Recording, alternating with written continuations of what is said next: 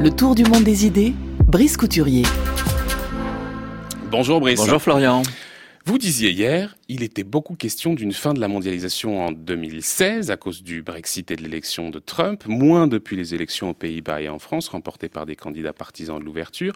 Où en est ce débat aujourd'hui ? Dans un supplément du week-end du Guardian, John Dobson, un ancien conseiller politique de John Major, posait clairement la question qui occupe mes chroniques depuis le début de la semaine. S'agit-il de la fin de la mondialisation ou juste d'une pause ? Mais la mondialisation, c'est quoi ? Demandait-il.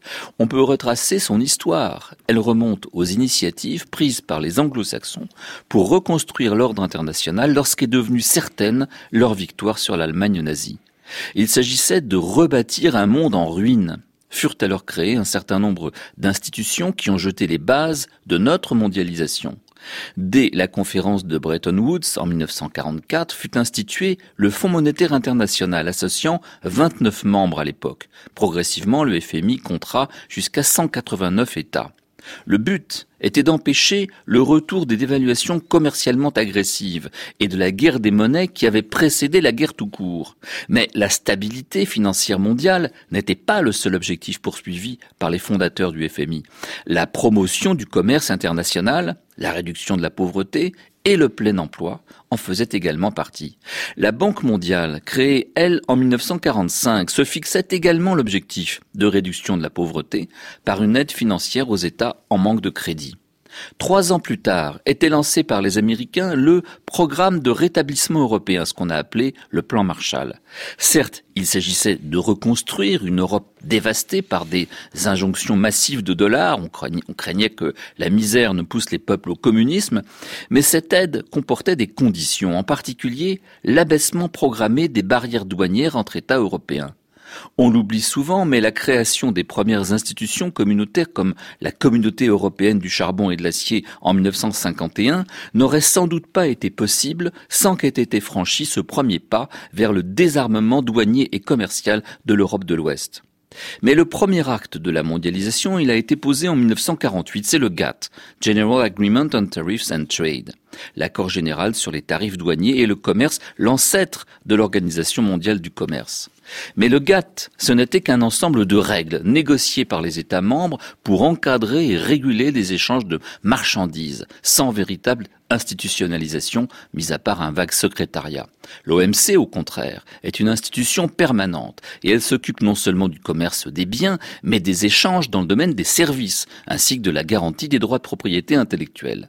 La mondialisation ne pouvait réellement décoller que sur la base de règles du jeu décidées en commun et acceptées par tous.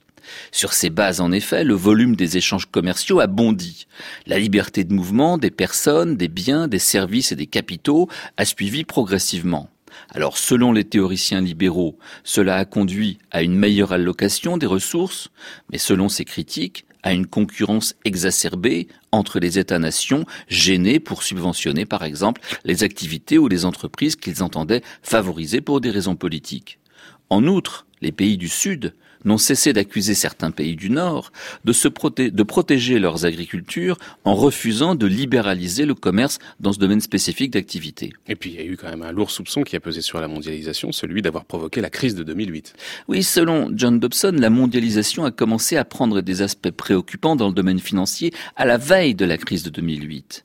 Comme on le lit dans les perspectives économiques de l'OCDE, je cite, « Le degré d'ouverture financière internationale mesuré par la somme des actifs et engagements extérieurs des pays en pourcentage du PIB, a plus que doublé entre 1995 et 2007, passant de 150 à 350% du PIB mondial. Les flux internationaux de capitaux, qui jouaient un rôle déterminant dans l'intégration financière mondiale, après donc avoir atteint ce pic en 2007, se sont effondrés en 2008, suite à la faillite de la banque Lehman Brothers. Le jeu devenait en effet dangereux.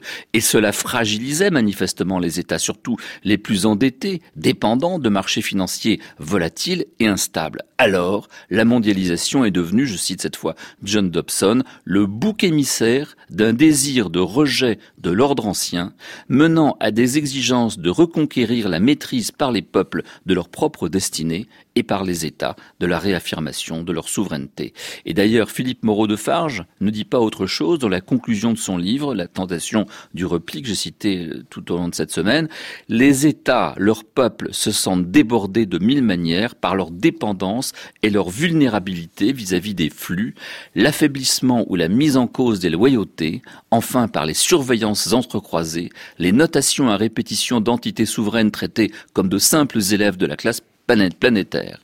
Agir ou réagir avant qu'il ne soit trop tard, toute puissance déclinante est tentée de se persuader qu'un sursaut lui insufflera une dernière fois l'énergie qu'elle a laissée échapper et réunira ceux qui sont divisés. » Fin de citation. Eh ben, c'est le programme de Donald Trump. A-t-il quelque chance d'inverser le processus de la mondialisation ? On peut en douter.